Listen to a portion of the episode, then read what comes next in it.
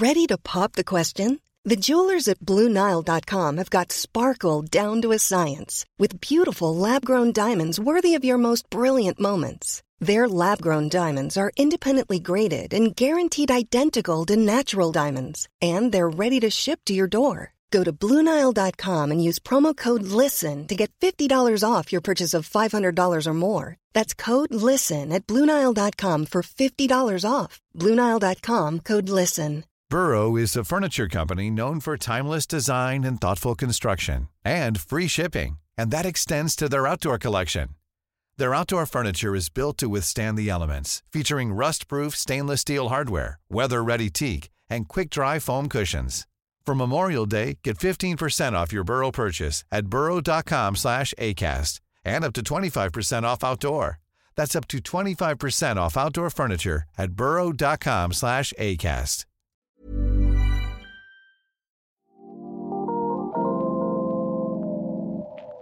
Det här är ett samtal med Peter Kajonius som är docent och forskare vid psykologiska institutionen på Lunds universitet och tidigare lektor i kognitiv neurovetenskap.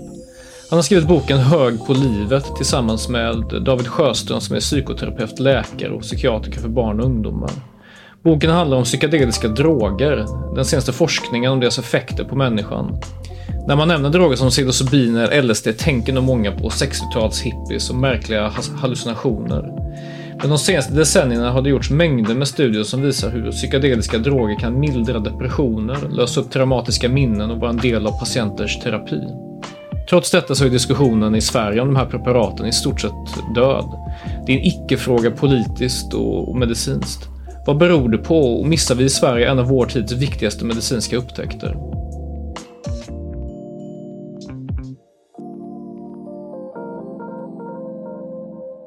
Peter, berätta för mig. Du har skrivit en bok tillsammans med eh, David Sjöström som är ST-läkare och ni har skrivit en bok om psykedelika.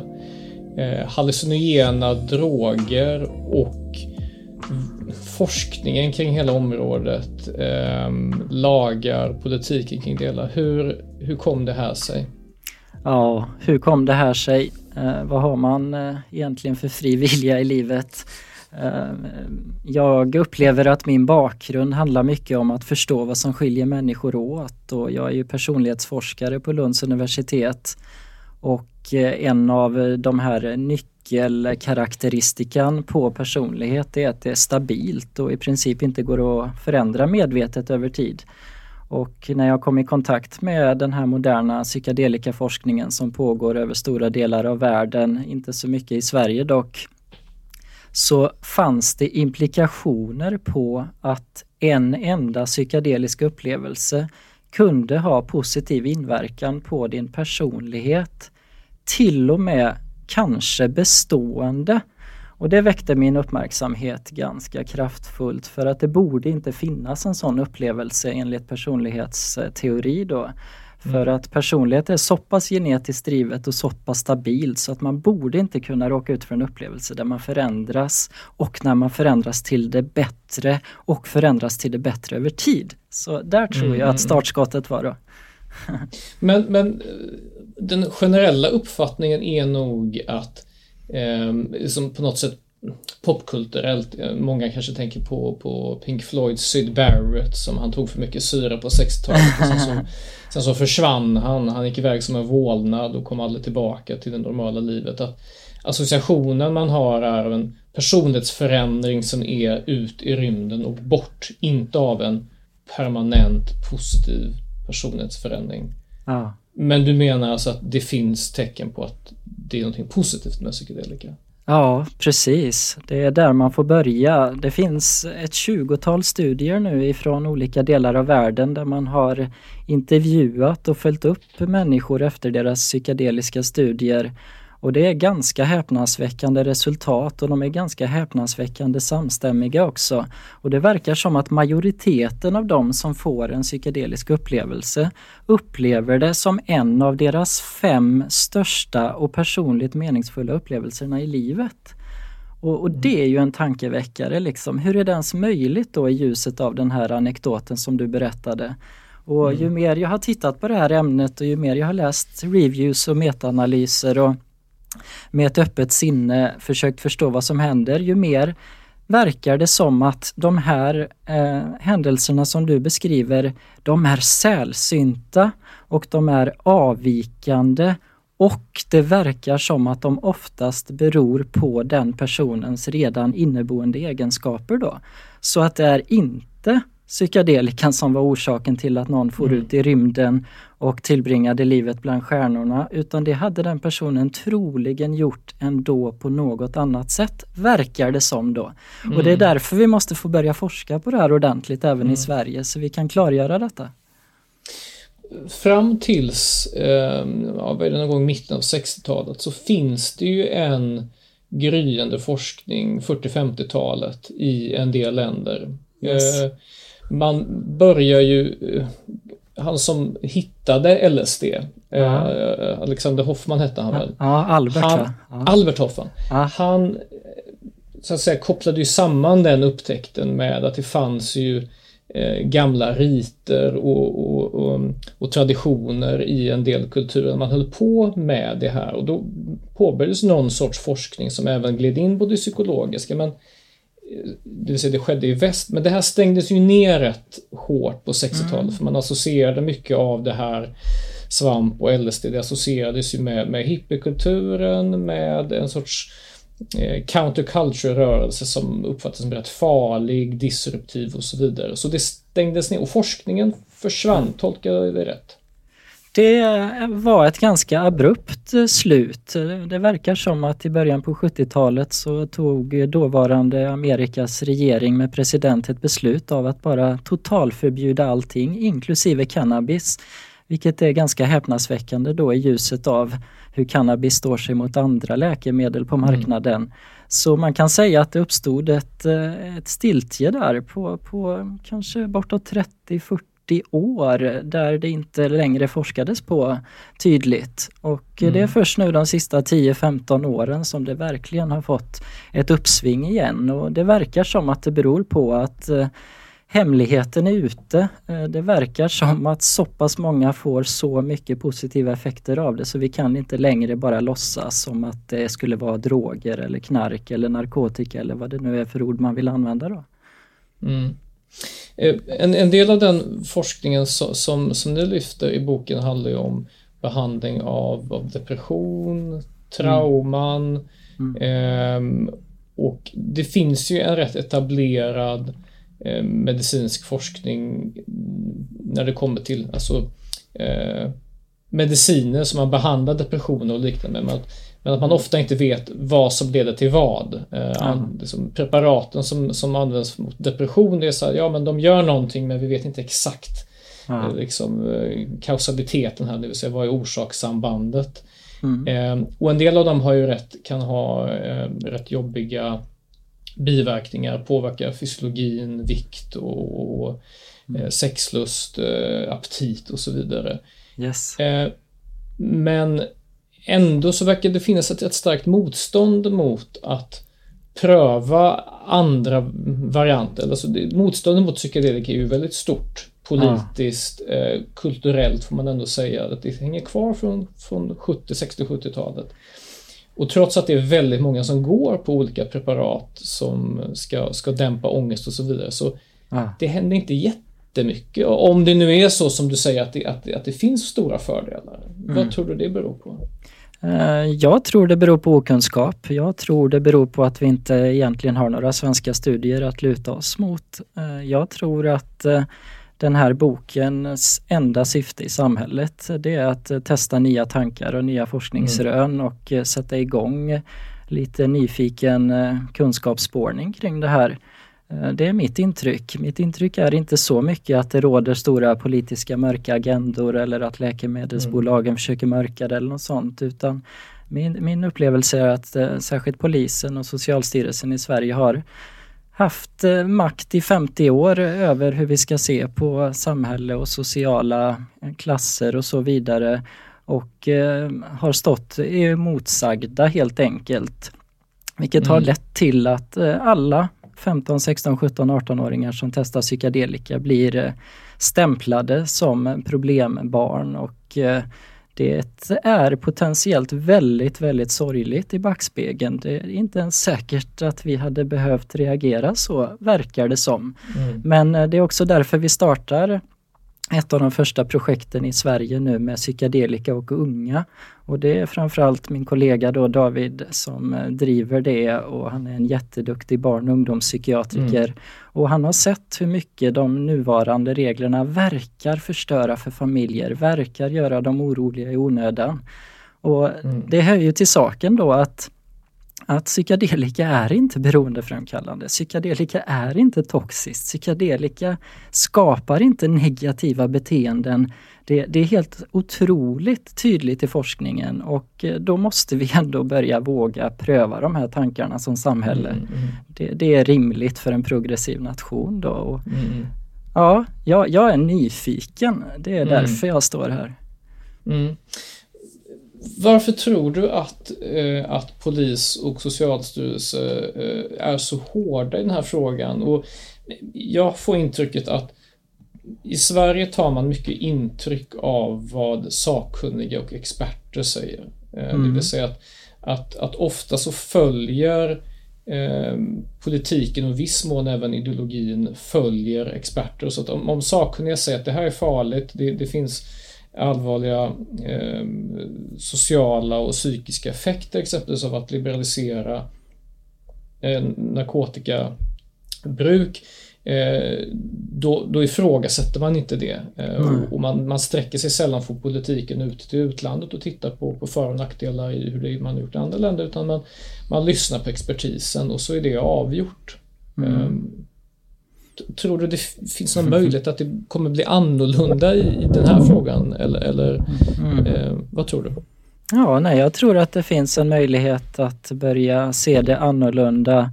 Jag upplever det som att anledningen till att de har stått så oemotsagda i alla år det är för att det inte har funnits någon anledning att ompröva. Det är ju helt okej okay att bara förbjuda allt som kallas droger under 18 år och även för den vuxna befolkningen om alla är överens om det. Och mer eller mindre har alla varit överens om det ändå. 85-90 procent av svenskarna som har varit ganska tydliga med att vi vill inte ha den typen av substanser i vårt samhälle. Men nu ligger det tunga, tunga forskningsrön, internationellt valida, publicerade i de finaste vetenskapliga tidskrifterna i världen. Science, Nature, you name it. Det finns inte en editorial som inte berör ämnet. Så nu börjar det finnas anledning att ompröva detta då. Tänk om det är så att majoriteten av svenskarna skulle få ett högre välmående av att få en psykedelisk upplevelse då måste vi undersöka frågan. Sen är det inte säkert att det är så, men vi måste få börja forska på detta nu och kommunicera och diskutera och ta emot kritik och ge kritik. Mm. Men tror du det, det är, Sverige är moget för exempelvis eh, någon, någon sorts kliniska studier, alltså med, med personer som, som prövar under kontrollerande former? Man har ju jag har tittat lite grann på hur man gjort det här i USA och då, då, då har man studier där i, under, under handledning av en, av en läkare och en psykiatriker så, så liksom vägleder man försökspersoner och, och, så, och så testar man helt enkelt. Ja, men vad händer? Hur upplever de det? Kan man lösgöra trauman och så vidare? Finns det ens på kartan att göra sådana studier i Sverige? För det kanske är nog det som krävs för att man ska diskutera det i Sverige, för det verkar uppenbarligen inte räcka att ta intryck av vad som händer i omvärlden, eller? Ja, just det. Jo, men det finns eh, potential för att göra sådana studier i Sverige, men kartan är fortfarande extremt, extremt liten. Så det mm. finns en fullbordad psilocybinstudie från Karolinska, det finns en fullbordad ketaminstudie från Lunds universitet och vi själva har nu sökt ganska stora anslag eh, ifrån fina finansiärer för att få genomdriva detta inom psykologin och samhällsvetenskapens område också. Alltså det är inte bara på klinikernas bord, det är inte mm. bara på läkarnas bord det är mitt förslag. Utan det här är så pass intressant att vi måste vidga forskningscirklarna kring det då. Eh, och det är någon studie på gång om, eh, om, om eh, psilocybin och anorexia. Det är en studie påtalad om psilocybin och att bryta alkoholberoenden. Eh, så det börjar röra sig lite, lite, lite grann och en förhoppning är att en sån här bok och en sån här diskussion mm. och en sån här podd ska kunna vara med och bidra till den här diskussionen. Mm. Då. Du, vi, vi, har ju främst nu talat om om eh, om psilocybin är ju då, det är ju det folk associerar med svamp då. Yes. Eh, och sen syra, LSD.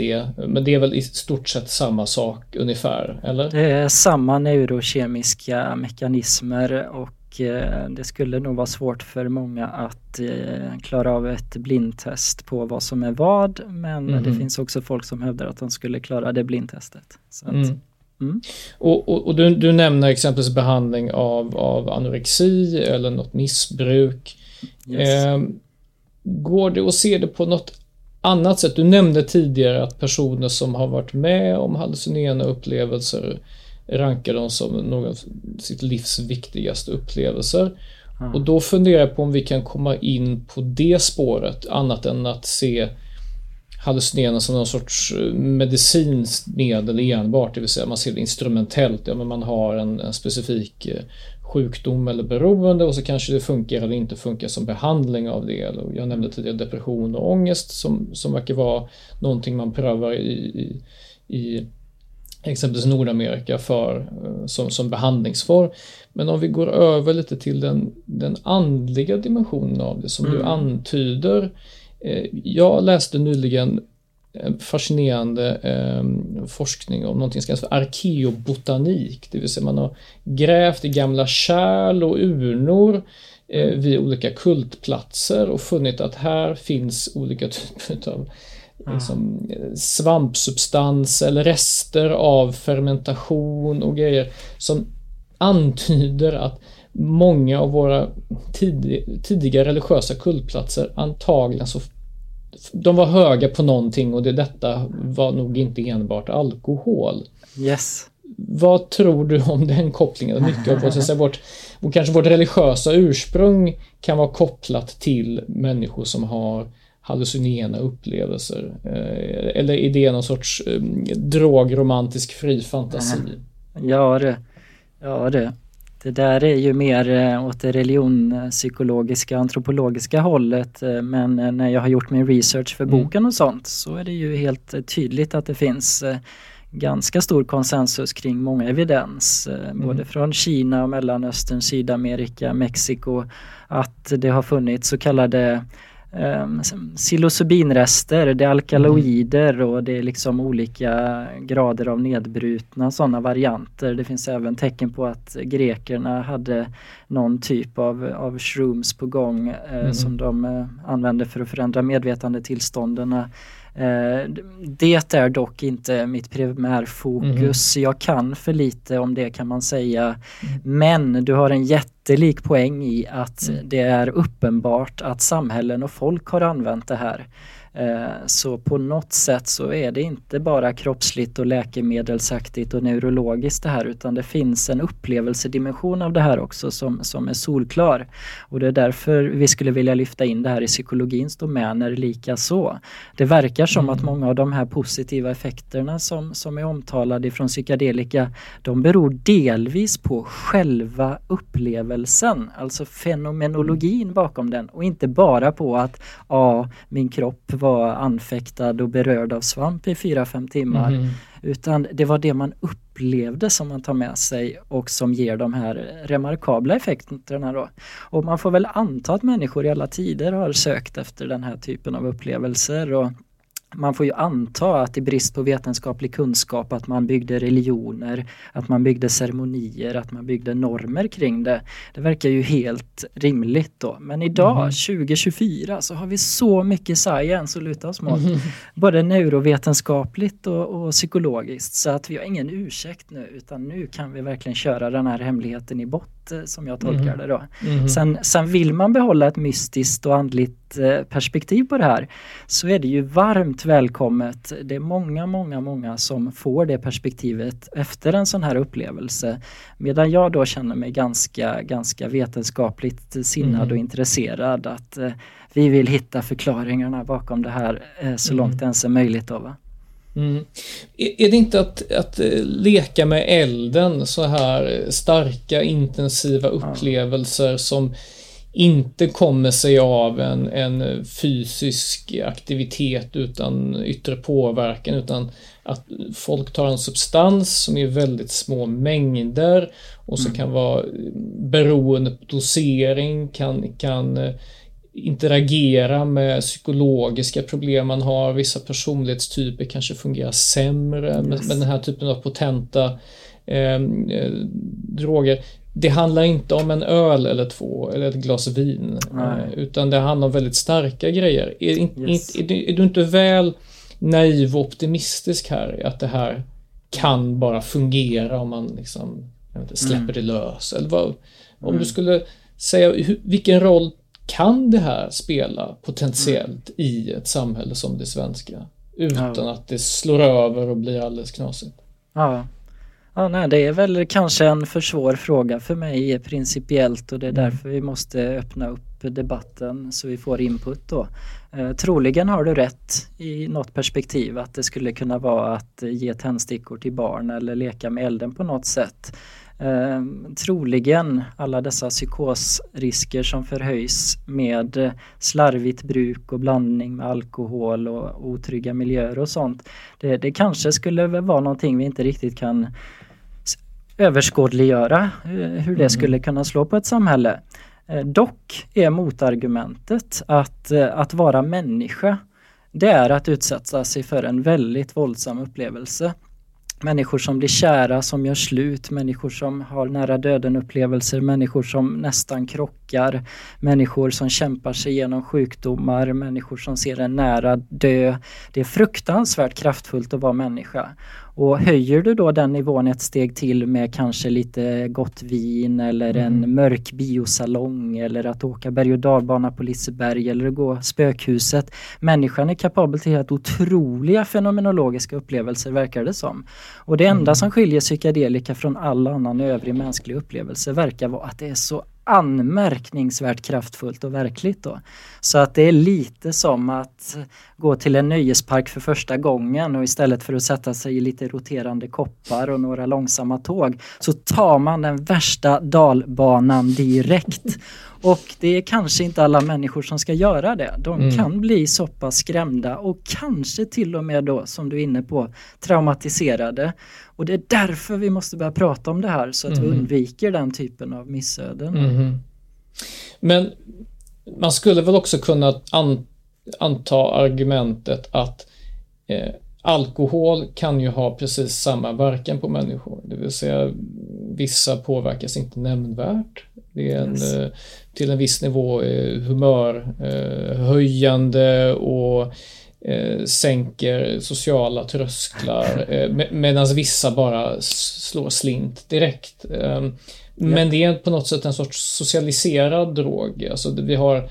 väldigt etablerade sociala normer för det. Att ha en after work med jobbet. Eh, dricka på ett bröllop eller gå ut med kompisarna eller åka på festival, första maj. Alltså, ah. Riskerna finns ju där också och det finns ju personlighetstyper som absolut inte går ihop med mm. alkohol. Eh, yes. Är vi lite hemmablinda, tror du? Att vi accepterar eh, alkoholen som en socialt accepterad drog, men det här är för farligt? Går ja. det ens att jämföra, menar jag? Ja, ja nej, det, är, det är spännande frågor med mycket kulturell prägel då förstås. Man kan lätt tänka sig en värld där vi inte har infört alkoholen på midsommarborden och julafton och, och vid ungdomarnas närvaro och sådär och har ersatt det mot eh, kanske att ta svamp en gång om året med goda vänner eller det, det, är inte svårt att föreställa sig. Men nu är det inte så utan vi mm. har eh, jobbat övertid på att få in alkoholen i eh, vårt samhälle trots dess förödande konsekvenser mm. om vi ska börja analysera det utifrån forskningen. Alltså människor mm. kan bli aggressiva, de kan slå varandra, de, de blir deprimerade, de mår dåligt dagen efter, levern skrumpnar, eh, beroenden drabbar uppåt 15% av alla som dricker. Det är en mm. otroligt dålig drog jämfört med psykedelika. Alltså om vi ska ställa dem bredvid varandra då, då blir det nästan 99-1 till mhm. psykedelikan. Mm. Eh, med förbehållet då mm. av att du kanske inte ska sätta dig i den häftigaste berg och dalbanan det första du gör. Eh, vi måste börja undervisa varandra om vad det innebär mm. i så fall då. Va? Mm. En annan grej som gör att det heller inte går att jämföra det är ju att alkohol det kan du ju förtära ganska regelbundet och du kan ju nästan sitta och smutta lite varje kväll på det fina vinglaset med lite Mozart i bakgrunden. Mm. Inga konstigheter va. Men det kan du inte göra med psykedelika. Det skulle vara ekvivalent som att kanske åka till månen eller åka till Borneos djungler eh, varje kväll. Det är ingen som klarar av det. Det finns ingen som mm. kan integrera det. Det är inte så det funkar. Eh, jag har intervjuat hundratals människor i det här projektet så långt kring mm. psykedelikaanvändning och jag har i princip inte träffat en enda person som eh, ens kan tänka sig att göra det oftare än en gång i månaden mm. eller kanske i intensiva perioder kanske kanske, kanske varannan vecka men det varar ju heller inte så länge då. Va? Eh, så att det, det, det är helt ojämförbart och det är helt klandervärt att de lyder under liknande droglagstiftning. Det, det, det är det som jag vill testa med de här samtalen. Mm. Kom igen people, har ni tittat mm. på faktan? Mm. Jag har faktiskt ingen större åsikt om vad vi ska göra med faktan men jag vill att vi ska titta på den. Mm. Men du, kan vi komma in på de här vittnesmålet igen? Du säger att av alla de du har pratat med så är det väldigt få som tycker att det här är någonting jag vill ta särskilt ofta. Ah. Eh, vad berättar de? Vad, vilka är ah. de, de genomgående dragen? Vad, vad är det som ah. återkommer? Jag tror att ja. väldigt många inte har någon aning. Det är ju så, det är ju så. Vi har ingen aning för att det är så få som upplever de här sakerna eftersom det är strängt förbjudet att hålla på med. Då, va? Så mm. att eh, många av vittnesmålen kommer ju ifrån eh, vad vi skulle kalla gränslös verksamhet då, med människor som kanske har åkt utomlands och, och tagit en ayahuasca-tripp i djungeln då med, med en Vad är ayahuasca? För jag tror att eh, alla vet inte vad det är. Vad är ayahuasca? Precis, precis. Ja, det vet jag knappt själv men det är i alla fall en, en av de tre klassiska substanserna inom psykedelika är DMT mm. och, och formaliserar man DMT och blandar ut det med sådana här saker som hämmar nedbrytningen, då kan man få en psykedelisk upplevelse som varar många timmar. Och eh, det är det som är lite populärt i Mexiko och Sydamerika och det är mm. många unga som, som åker dit och exponerar sig för det. Mm. Eh, för att det kan man inte göra i Sverige lika lätt då. Va? Mm. Och eh, det de berättar nästan unisont när de kommer därifrån det var att det är det häftigaste jag har upplevt i hela mitt liv. Jaha, säger man då. Vad betyder det? Och det är då det börjar komma personliga berättelser, det börjar komma insikter om hur världen fungerar och mm. hur allt hör ihop. Och det börjar komma historier om att jag förstår att kärlek är viktigt och jag tänker på mina föräldrar i ett nytt ljus. Och det är ganska anmärkningsvärt att alla är positivt chockade. Jag mm. har, tror jag, inte träffat någon som sa äh, det var väl inget, det var väl som att köra gokart. Jag har mm. inte träffat någon sån. Men det borde finnas rent statistiskt. Mm. Så något personligt intryck eh, blir det ju eftersom man rankar detta. Vi gjorde ju en egen undersökning i Sverige och hittade 400 psykedelikaanvändare som ville berätta om sin upplevelse och träda fram och, och de hade tagit psykedelika i genomsnitt sju gånger genom livet och eh, deras upplevelse var och deras rapport var att 85 eh, sa att det här var bland de tio mest meningsfulla upplevelserna i livet. Och mm. 58% sa att det här var bland de fem mest meningsfulla upplevelserna i livet. Och, och, och det är otroligt intressant då. Va? Så, så att berätta vad som hände på en psykedelisk upplevelse det är troligen omöjligt. Eh, och vi får använda metaforer och analogier och vi får använda litteratur och vi får använda arketyper och vi får mm. använda symboler. Det är ungefär som att eh, beskriva en oförklarlig dröm. Men du var vaken och den är verkligare än din verklighet just nu då. Försök att mm. beskriva mm. det liksom. Det, det, är inte många som klarar det. Och det är mm. därför en del eh, sådana som du själv kanske som har lite mm. podcasts och försöker mm. kommunicera svåra saker. Som, mm. De blir så omåttligt populära så fort. För hittar du mm. någon som kan förklara det då mm. är det intressant att lyssna på. Mm. Och Joe Rogan är ett sånt exempel i USA då, inte för att jag följer honom, mm. men det är ju en gigantisk eh, följarström. Och det mm. beror bland annat på, tror jag, och jag kan ha fel här, att han började prata om psykedelika tidigt. Han började prata om DMT och 5-meo-DMT och upplevelser som hade förändrat hans liv. Och han bjöd in andra som började berätta liknande saker och helt plötsligt blev det lite normalt att prata om det. Och mm. idag är Joe Rogan, Sam Harris och vissa andra poddar bland de mest berömda i hela världen på grund av mm. att de berättar om otroliga saker och vem vill inte lyssna till det? Särskilt mm. om det är vetenskap inblandat och, och någon typ av ja, styrsel kring det då va? Mm. Ja, nej, ja. Det, det, det, verkar ju som att det, det har inte någon riktig så här Eh, politisk prägel. Mitt intryck är inte att det kommer från något speciellt politiskt håll utan att det, det finns en, en nyfikenhet i vår tidsålder kring hur man ska leva det här livet. Alltså vi, vi lever i en väldigt digital tidsålder där vi är väldigt uppkopplade mot varandra, med varandra på gott och ont. Mm. Eh, mycket av det kanske har en, leder till en beroendeproblematik, man är fast mycket i telefonerna och så. Mm. Och samtidigt så har vi ingen jättestark, i alla fall i väst, eh, religiös enighet, det vill säga vi samlas inte så kring vissa speciella ritualer i lika stor utsträckning som förr och att, och att det, i den här individualismens tidevarv så, så försöker man hitta sätt att ja, men, eh, haka fast i någonting meningsfullt, betydelsefullt. Eh, det. Man, det är dieter och det är olika naturupplevelser och gymmande och så vidare. Det känns ju som att i, mitt ibland allt det här så är ju intresset för hallucinerande droger, upplever jag som en sorts ganska självklar beståndsdel i ett individualistiskt tidevarv. Vad, vad tror du om den tanken? Just det. Ja, nej, det finns alla tecken som pekar på att det här är den mest individualiserade upplevelse en människa kan mm. ha.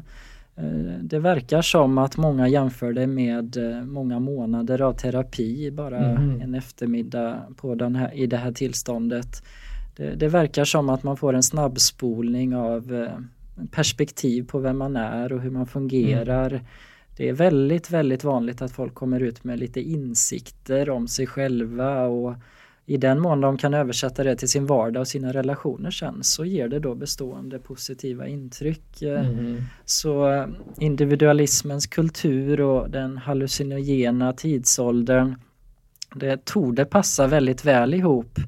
Uh, och man skulle till och med kunna drista sig så långt och nu börjar jag närma mig gränsen för mitt mm. kunskapsområde här men man skulle kunna drista sig och säga att om människor får uppleva det här så ökar tendensen till att vilja samarbeta. Eh, det finns ganska gott om tecken på att de här tillstånden för samman människor och bryter ner konflikter och, och mm. hjälper oss att se på det gemensamma. Eh, jag själv är inte riktigt en sån person och jag har inte riktigt den läggningen att jag, att jag gillar liksom globala transcendenta sällskap och mm. så. Men jag ser det i, i, i historierna jag hör. Mm. Folk, folk har större lust att vara vänlig mot andra, större lust att respektera andra. Eh, så att på ett sätt så skulle det här kunna vara en, en, ett botemedel mot eh, avvikande destruktiv individualism i bästa fall. Och det är mm. lite filosofivarning här men mm. Men, men vem vet alltså, det, det, vi ser i alla fall inget annat. Vi ser inga ökade konflikter, vi ser inte mer aggression, vi ser inte ökad psykisk sjukdom, vi ser inte ökad depression utan vi ser motsatsen i allt det vi hör kring de här forskningsområdena. Då. Uh, det, det, det, är ganska, ganska intressant att, att vår hjärna funkar så att genom att äta en toppslätskivling så får du alltså serotonin då, du får serotoninliknande eh, transmittorer mellan neuronerna i hjärnan så till den grad att din verklighetsbild förändras. Och den verkar förändras till någonting som gör att när du väl kommer ut ur den så är du mindre deprimerad. Du är lite mer glad. Du ser mm. färger lite bättre. Du är lite mer positiv.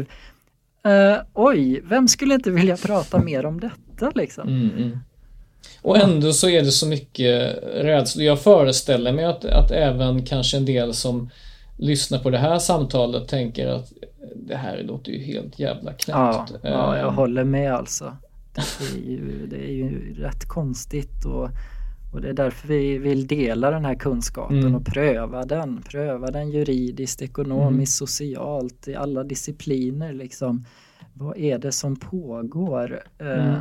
vill vi ha det här? Ska Sverige vara det sista landet i Europa liksom med immigration och börja diskutera de här sakerna? Mm. Är det kanske bara en trend? Är det kanske bara en fluga? Är det kanske en liten minihit av 60-70-talets eh, hippiekultur som vi stöter på här? Ja, men då är det så då. Men vi mm. måste ändå följa den här bollen lite. Mm, mm.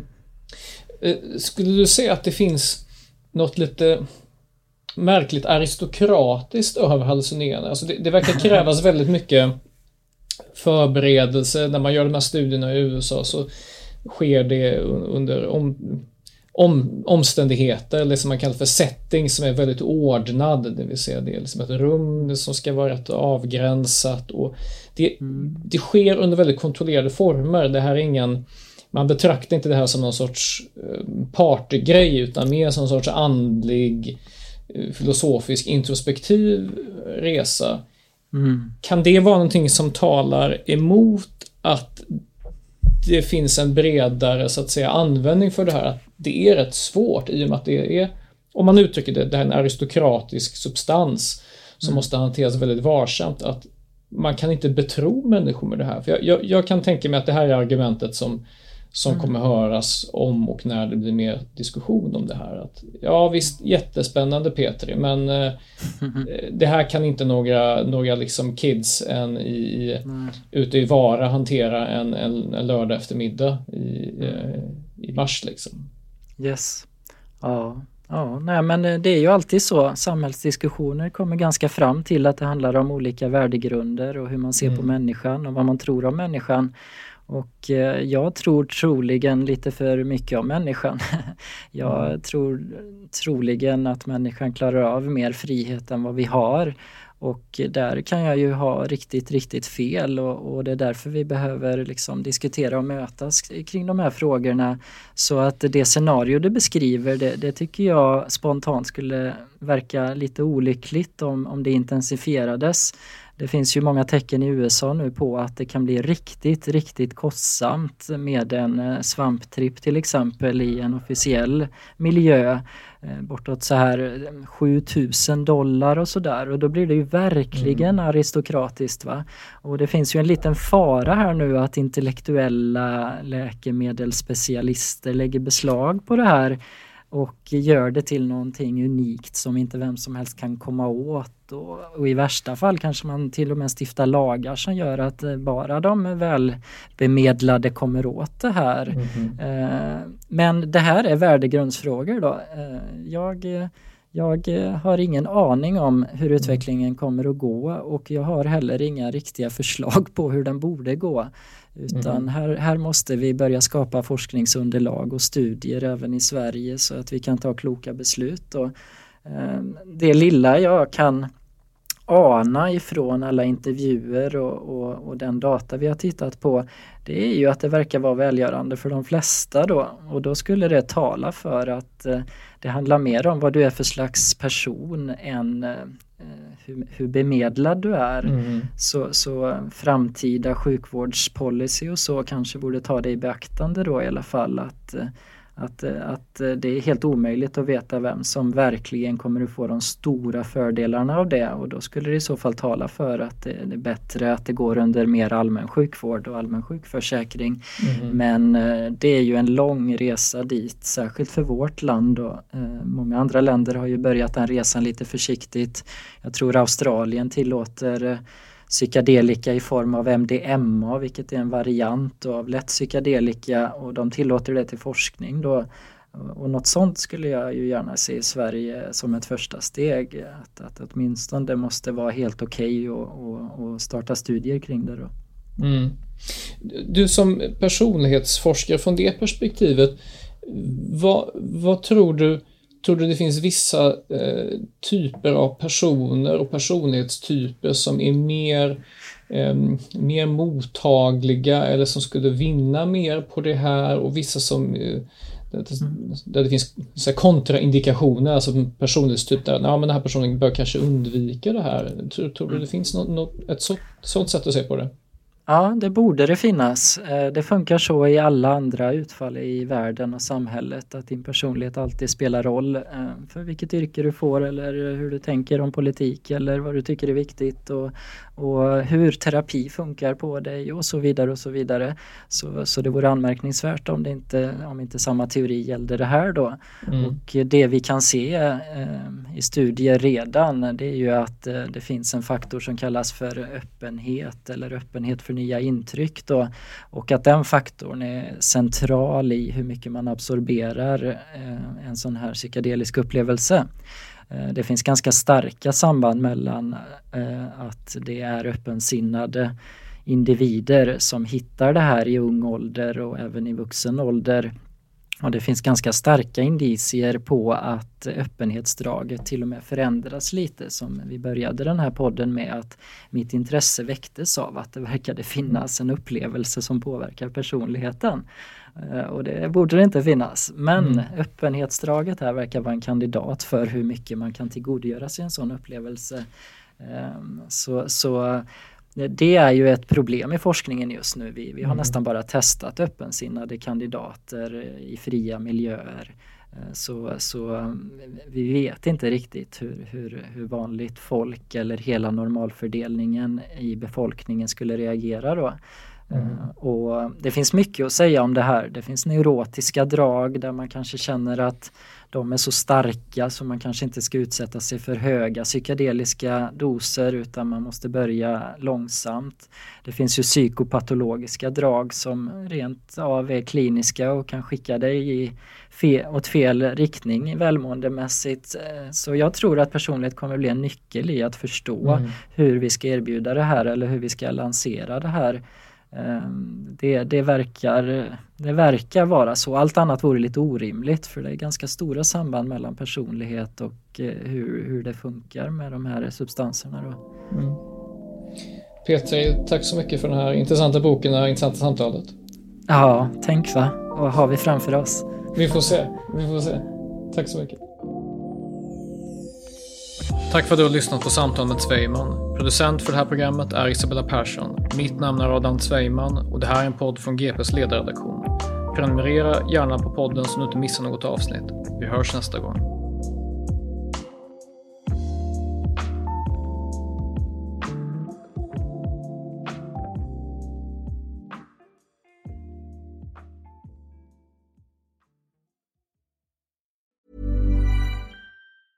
Planning for your next trip? Elevate your travel style with Quince. Quince has all the jet setting essentials you'll want for your next getaway, like European linen, premium luggage options, buttery soft Italian leather bags, and so much more. And is all priced at 50 to 80% less than similar brands. Plus, Quince only works with factories that use safe and ethical manufacturing practices. Pack your bags with high-quality essentials you'll be wearing for vacations to come with Quince. Go to quince.com/pack for free shipping and 365-day returns.